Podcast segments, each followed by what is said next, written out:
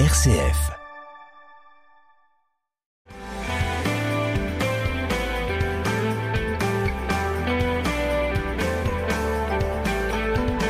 Bonjour à tous, bienvenue dans notre émission Parlons agriculture aux viticulture et aujourd'hui c'est agriculture. Et j'ai le plaisir d'accueillir notre invité habituel, Jean-Marie Lette. Bonjour à tous, bonjour Jean-Marie. Bonjour Hubert, bonjour aux auditeurs. Alors le sujet que nous avons euh, souhaité traiter aujourd'hui est celui de la guerre en Ukraine, parce que c'est véritablement un événement euh, qui nous euh, stupéfait encore aujourd'hui, on n'arrive pas à comprendre ce qui se passe et on voudrait, avec Jean-Marie Lette, parler de la dimension agricole qui peut y avoir à la suite d'un conflit de cette nature à la fois euh, parce que l'agriculture euh, ukrainienne est importante et on va essayer de situer ça, et aussi parce qu'il y a des sanctions qui ont été prononcées à l'égard de la Russie, qui est aussi un pays agricole. Donc voilà deux pays agricoles importants sur la planète qui aujourd'hui euh, sont dans des conditions d'exploitation d'amener une production agricole qui va être extrêmement compliquée pour la récolte 2022 et tout ça vient s'inscrire dans un concert euh, planétaire, puisqu'on est, avec les produits agricoles, sur euh, des produits qui s'échangent sur la totalité de la planète. Et s'il y a un marché mondial pour euh, beaucoup de produits, les produits agricoles sont au premier plan, puisqu'on a une situation sur la planète qui fait qu'au fil des années, certains secteurs de la planète, en fonction de leur potentialité, eh bien, portent certaines cultures, alors qu'on a des zones de population qui pratiquement, pour certaines, ne produisent plus ce dont elles ont besoin. Et c'est la fameuse question qui est soulevée actuellement, on se rend compte, à cause de la pandémie, mais également à cause de la guerre, eh bien d'une euh, d'un stop de la mondialisation et d'une relocalisation des productions. Donc ça nous paraissait important qu'avec nos auditeurs, on partage nos réflexions là-dessus tout d'abord, euh, Jean-Marie, euh, parlons un peu du marché mondial des produits agricoles et plus particulièrement des céréales. Qu'en est-il? Alors effectivement, vous l'avez dit, hein, euh, c'était un marché de niche il y a 20 ans, ça a bien changé depuis 20 ans, et si ça a bien changé, puisque aujourd'hui, il s'échange 20% de la production mondiale de blé chaque année. Donc c'est pas marginal. 20% de ce qui est produit en blé sur la planète s'échange à l'international. Voilà, ce n'est plus, euh, ce n'est plus marginal. Et vous l'avez dit, hein, une des raisons c'est la mondialisation, hein, le, commerce qui s'est euh, mondialisé. Mais l'origine, vous l'avez mentionné également, hein, c'est que la production s'est concentrée dans un certain nombre de pays et pas forcément là où il y a les besoins. Euh, la planète s'est beaucoup développée, la population s'est beaucoup développée en Chine et par exemple euh, sur l'Afrique du Nord, et c'est pas là où il y a le plus de production. La production, elle s'est plutôt développée là où il y a des grandes plaines fertiles, l'Argentine, l'Ukraine, la Russie, etc. Donc ça, euh, forcément, ces éléments-là ont accru les échanges. Alors donc, euh, mais tout ceci a quand même été favorisé euh, par euh, les grands dirigeants de la planète. On a, on a eu des accords qui étaient le fameux GATT à une époque, qui était l'accord général sur le commerce mondial, qui est devenu l'Organisation mondiale du commerce, qui a considérablement favorisé tout ça, mais dans le cadre d'un contexte qui était celui de la paix, pensant même que c'est les échanges commerciaux qui seraient un élément favorisant la paix sur la planète. Or, euh, force est de constater que euh, cette politique-là, qui a été conduite depuis euh, pratiquement 50 ans, elle a touché une limite. Oui, oui, effectivement, hein, c'est, on s'en rend compte là avec les deux événements qui viennent de, se passer. bien, sûr, le conflit en, Ukraine qui touche deux grands pays exportateurs au, niveau agricole, et on, on, va parler des conséquences tout à l'heure.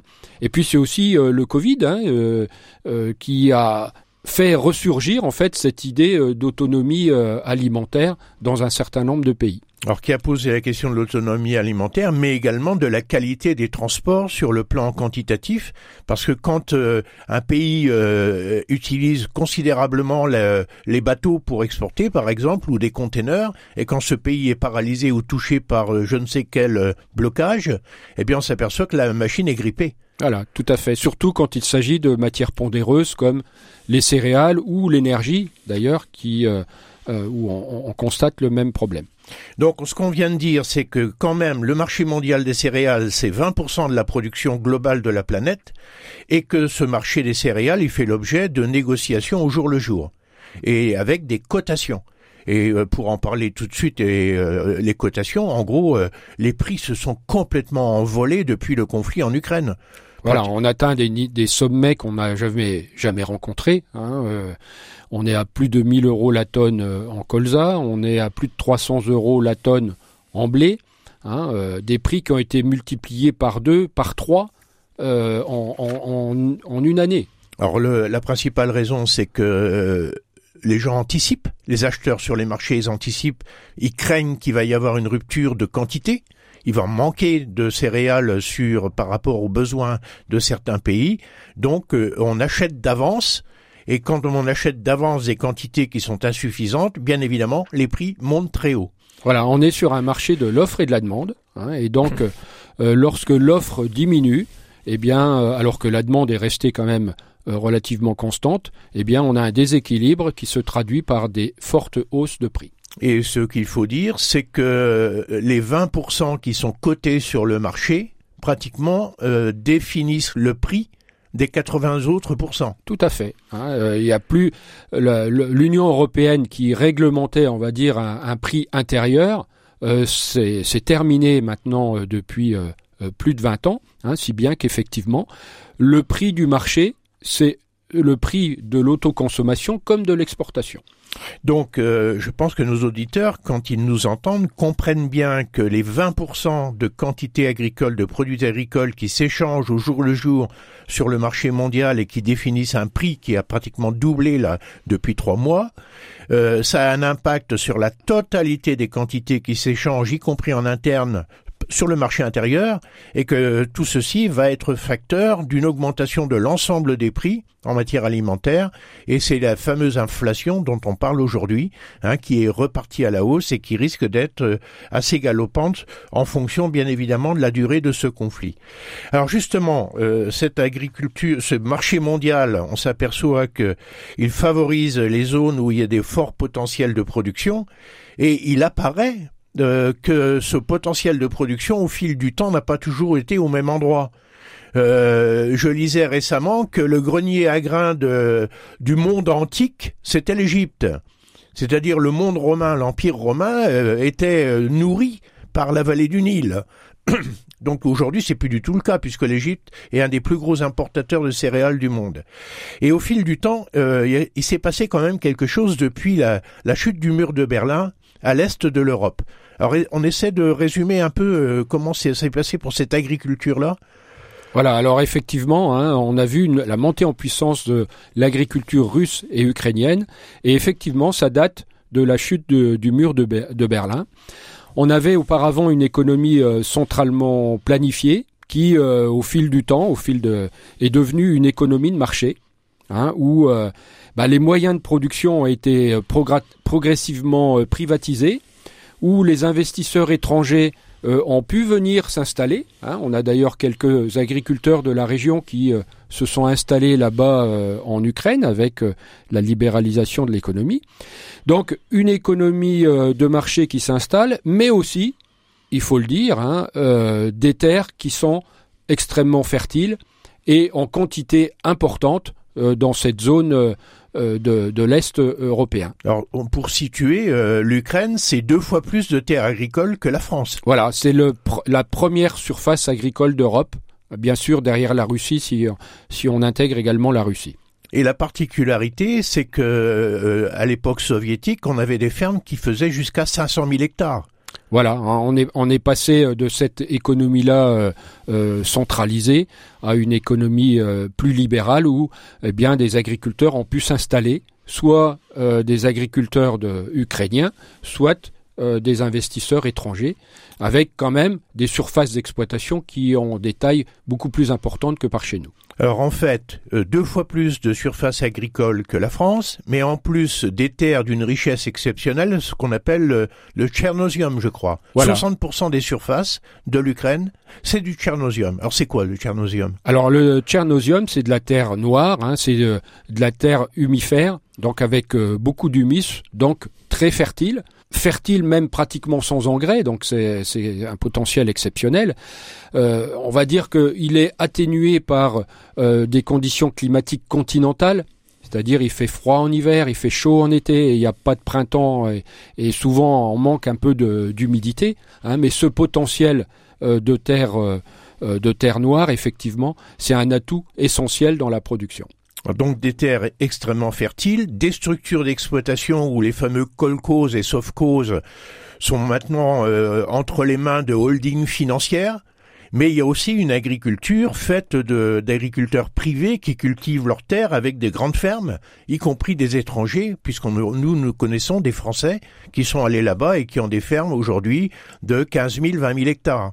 Tout à fait. Et qui produisent et qui ont créé euh, des infrastructures pour pouvoir stocker euh, les cultures et l'ensemble de la production qui n'a fait que croître ces dernières années, eh bien, elle part à l'exportation puisque l'Ukraine est un pays exportateur dans pas mal de produits agricoles. Voilà. Euh, effectivement, l'Ukraine est devenue un grand exportateur.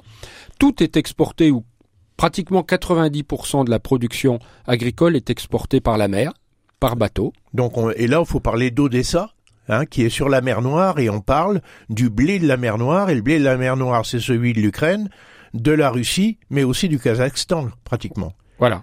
Et, euh, bon, pour revenir à, la production de, l'Ukraine, on a dit la plus grande surface de terre arable euh, d'Europe, c'est le premier exportateur mondial de tournesol, puisqu'il exporte 50% du tournesol mondial, soit sous forme de tournesol ou sous forme d'huile. C'est le et, aussi de tourteaux ukrainiens, de tourteaux euh, de tournesol hein, qu'on achète en quantité euh, en Europe. C'est aussi le deuxième producteur mondial d'orge et le deuxième producteur mondial de maïs. Donc c'est un produit, c'est un pays essentiel on va dire, sur le marché agricole mondial. Alors on parle bien évidemment de grandes cultures, avec des rendements qui restent encore relativement faibles, même s'ils ont beaucoup progressé, mais avec quand même des coûts de production extrêmement bas. Et donc un avantage concurrentiel de cette production pour l'Ukraine sur l'ensemble de la planète, voilà. Hein, qui permet aux agriculteurs ukrainiens, ou en tout cas les sociétés qui exploitent les terres agricoles, de gagner leur vie correctement. Tout à fait. De la main d'œuvre pas chère, des terres extrêmement fertiles, des tailles d'exploitation importantes. Il y a tous les, toutes les conditions sont réunies pour avoir des coûts de production relativement faibles. Et des infrastructures qui, qui n'ont fait que s'améliorer avant la guerre, bien évidemment. Mais il y a un climat quand même là-bas qui est particulier. Tout à fait. Un climat continental, on en a parlé.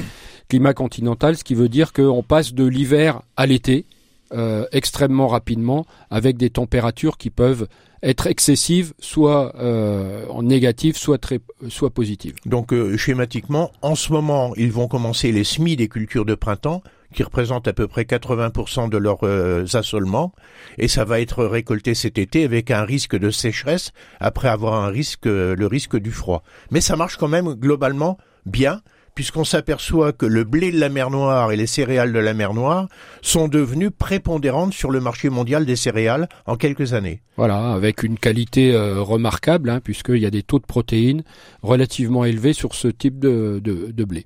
Grand pays exportateur, grand pays exportateur touché aujourd'hui par un conflit majeur, pour lequel, euh, quels sont les problèmes que ça pose à l'agriculture? Alors euh, aujourd'hui, les problèmes euh, de l'agriculture, on va dire, euh, il y a, quelques il y a quelques semaines, lorsque la guerre était totale sur l'ensemble du pays, l'administration ukrainienne pensait devoir sacrifier pratiquement 50% du potentiel de l'agriculture pour l'année à venir. Aujourd'hui, ils ont réévalué à la hausse, on va dire, les ensemencements possibles, puisqu'on parle plutôt de 70% de surface qui pourraient être euh, mises en culture. Ils ont quand même mobilisé beaucoup sur l'agriculture parce que bien évidemment euh, c'est un atout extrêmement important dans euh, l'économie ukrainienne. Aujourd'hui, leurs problèmes, c'est des problèmes de logistique. Il faut transporter les semences, même si elles sont là-bas, il faut quand même les amener sur les fermes.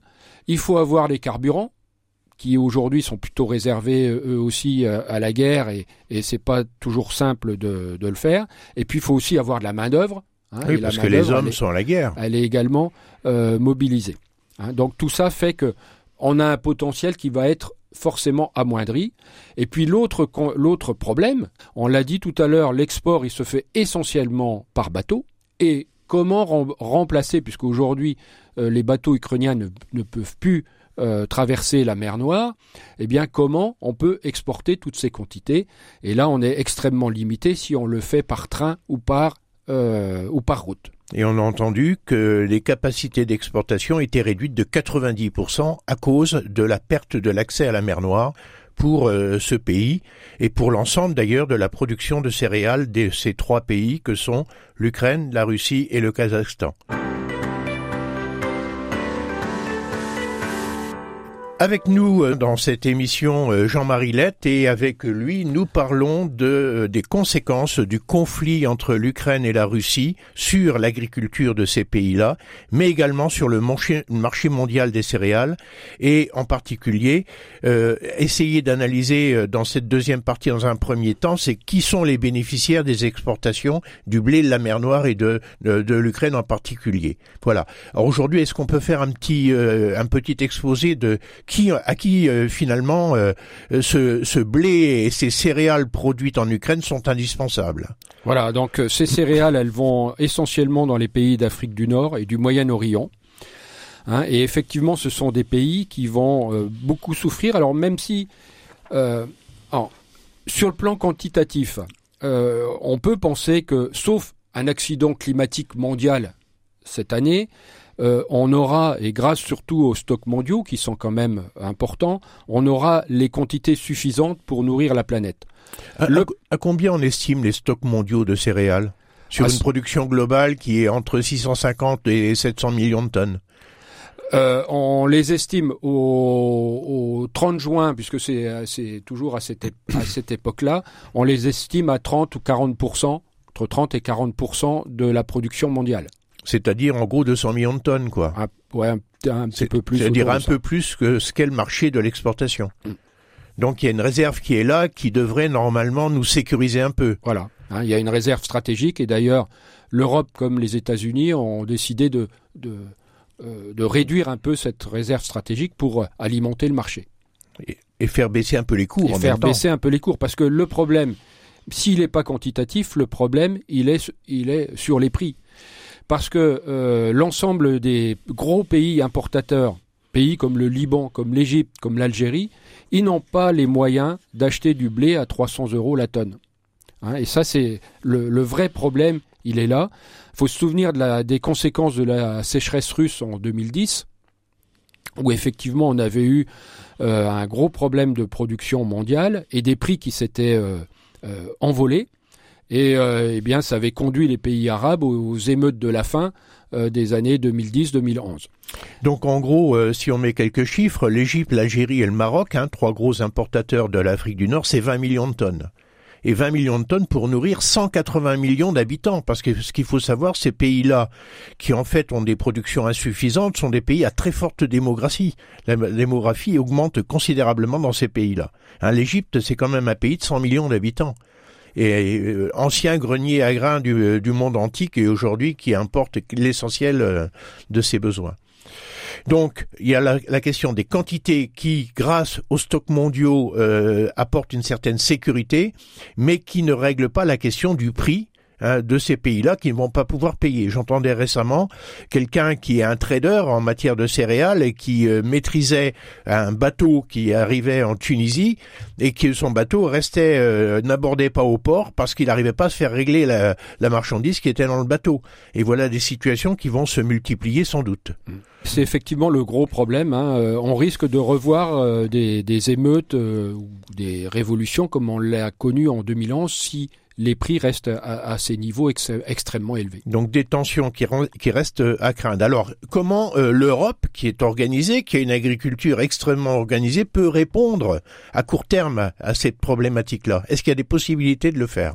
Alors l'Europe, euh, effectivement, elle a pris quelques dispositions. La, première, on l'a évoqué tout à l'heure, c'est que euh, elle a tapé un petit peu dans ses stocks stratégiques pour supplier l'Ukraine sur les marchés parce que l'Ukraine, elle a la production. Faut pas oublier qu'aujourd'hui, la récolte 2021 s'est fait normalement, c'est-à-dire qu'elle a en stock ses productions, mais elle ne peut pas aujourd'hui les exporter.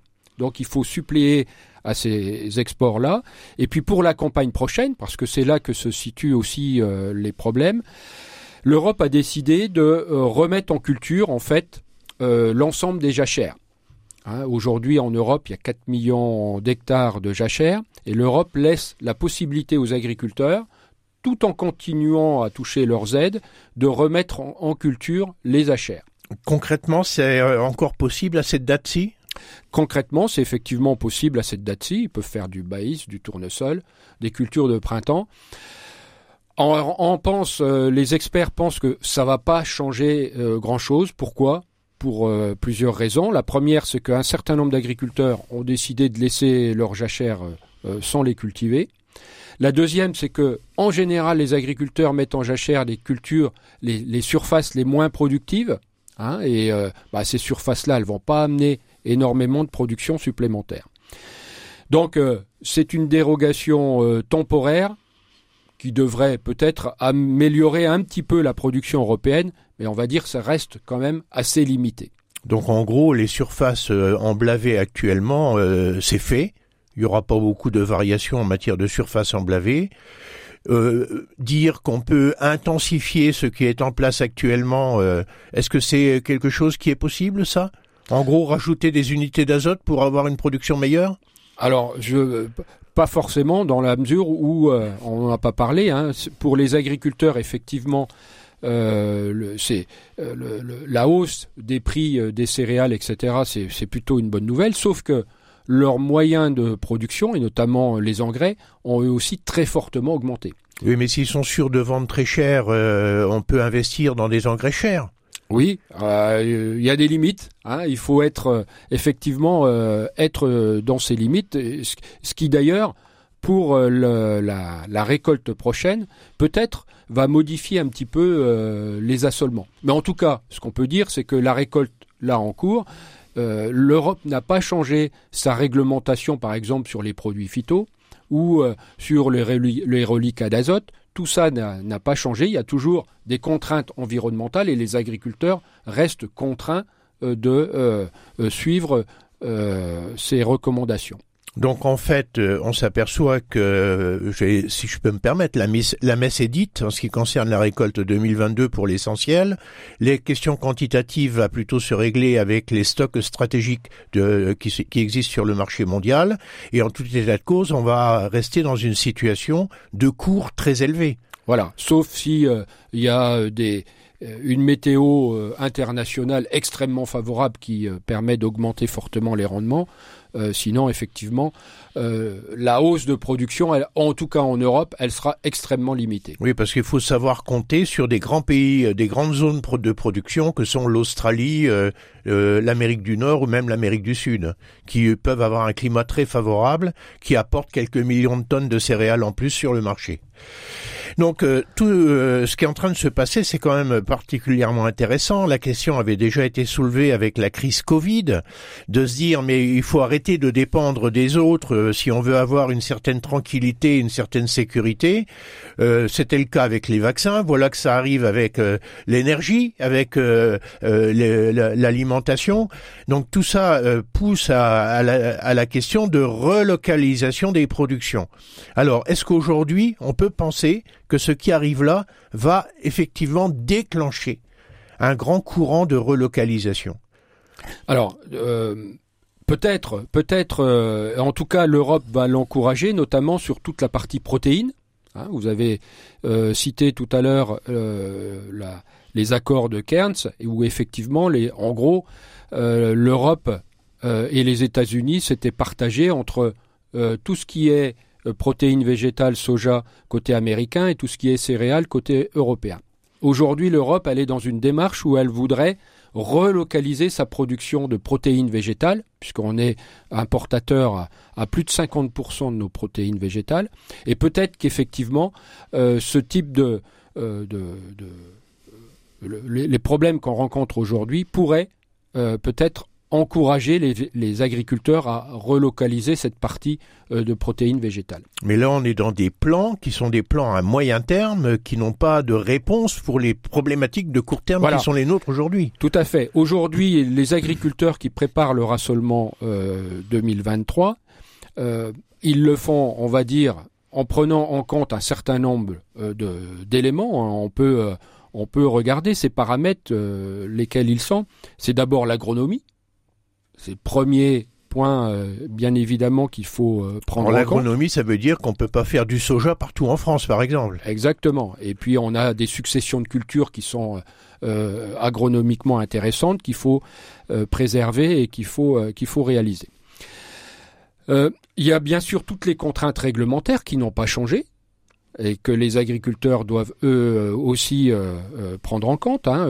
Je vais en citer une qui est nouvelle. C'est tout ce qui a tout ce qui touche aux successions de la betterave qui ont été traitées au, néo, néonicotinoïdes, hein, ou qui obligent les agriculteurs à éviter un certain nombre de productions derrière pendant trois ans derrière leur betterave. Bon ben voilà, ces règles-là, elles sont toujours présentes et les agriculteurs doivent doivent bien sûr les suivre.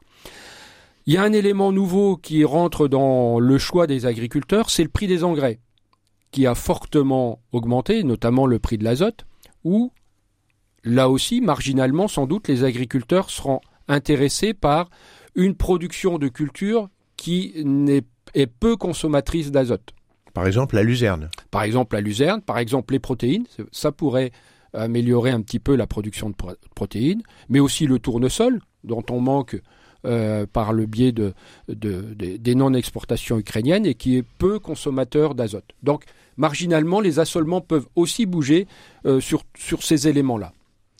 Donc on a euh, des plans à moyen terme qui visent à relocaliser un certain nombre de productions et à être moins dépendants du marché mondial ce sont des mesures à moyen terme et on s'aperçoit euh, également la question qu'on euh, c'est l'Europe qui règle ça, mais la renationalisation qu'on a constatée des politiques agricoles, à votre avis, Jean-Marie, c'est un atout ou un inconvénient? Alors, on peut pas tout relocaliser, bien évidemment. Euh, il y, a, deux façons de, voir cette relocalisation. Hein. Il y a une relocalisation où on, où on se ferme sur notre marché. L'idée, c'est plutôt de, de se dire, bah, on va éviter d'exporter et on va reproduire localement euh, l'ensemble de nos productions. Ou euh, il y a eu euh, un choix qui est un peu différent aussi dans cette relocalisation. Ça, consiste à dire, eh bien, retirez-nous un certain nombre de contraintes pour qu'on puisse produire plus et devenir un peu plus autonome. Donc c'est deux choix euh, un petit peu différent. C'est un peu le débat qui est actuellement parce que notamment ceux qui veulent euh, être des partisans de la protection de l'environnement euh, tout de suite lèvent les bras au ciel en disant attention, c'est pas cette situation-là qui doit permettre la réintensification de l'agriculture. On était sur le bon chemin. Surtout, ne revenons pas en arrière avec la chimie au premier plan pour expliquer qu'on a besoin de produire plus. Donc on est en plein débat aujourd'hui sur cette question-là. À ce sujet, la question de la et de l'Ukraine, euh, je lisais euh, dernièrement que l'Ukraine était le deuxième plus gros fournisseur européen de produits bio. Hein, c'est des choses quand même qu'il faut euh, prendre en compte également dans l'existence de ce conflit. Donc on est aujourd'hui dans une complexité qu'on n'imaginait pas il y a quelques mois, qui repose plein de fondamentaux de ce qui constitue les échanges mondiaux. Déjà la crise Covid avait soulevé ces questions-là la question d'une guerre totalement improbable et imprévisible que, qui était celle de, de la, des grandes décisions de planification à moyen et long terme n'a pas été prise en compte. Donc aujourd'hui, on a une absolue nécessité de repenser le modèle des commerces internationaux, les modèles des productions locales et même, chers auditeurs, la manière dont on consomme. Parce que c'est bien la manière dont on consomme qui conditionne la manière dont on organise la production et le commerce. Voilà, chers auditeurs, j'espère que cette émission vous a intéressé. Merci Jean-Marie de nous avoir apporté votre contribution. On vous donne rendez-vous. À très bientôt sur RCF. Au revoir à tous.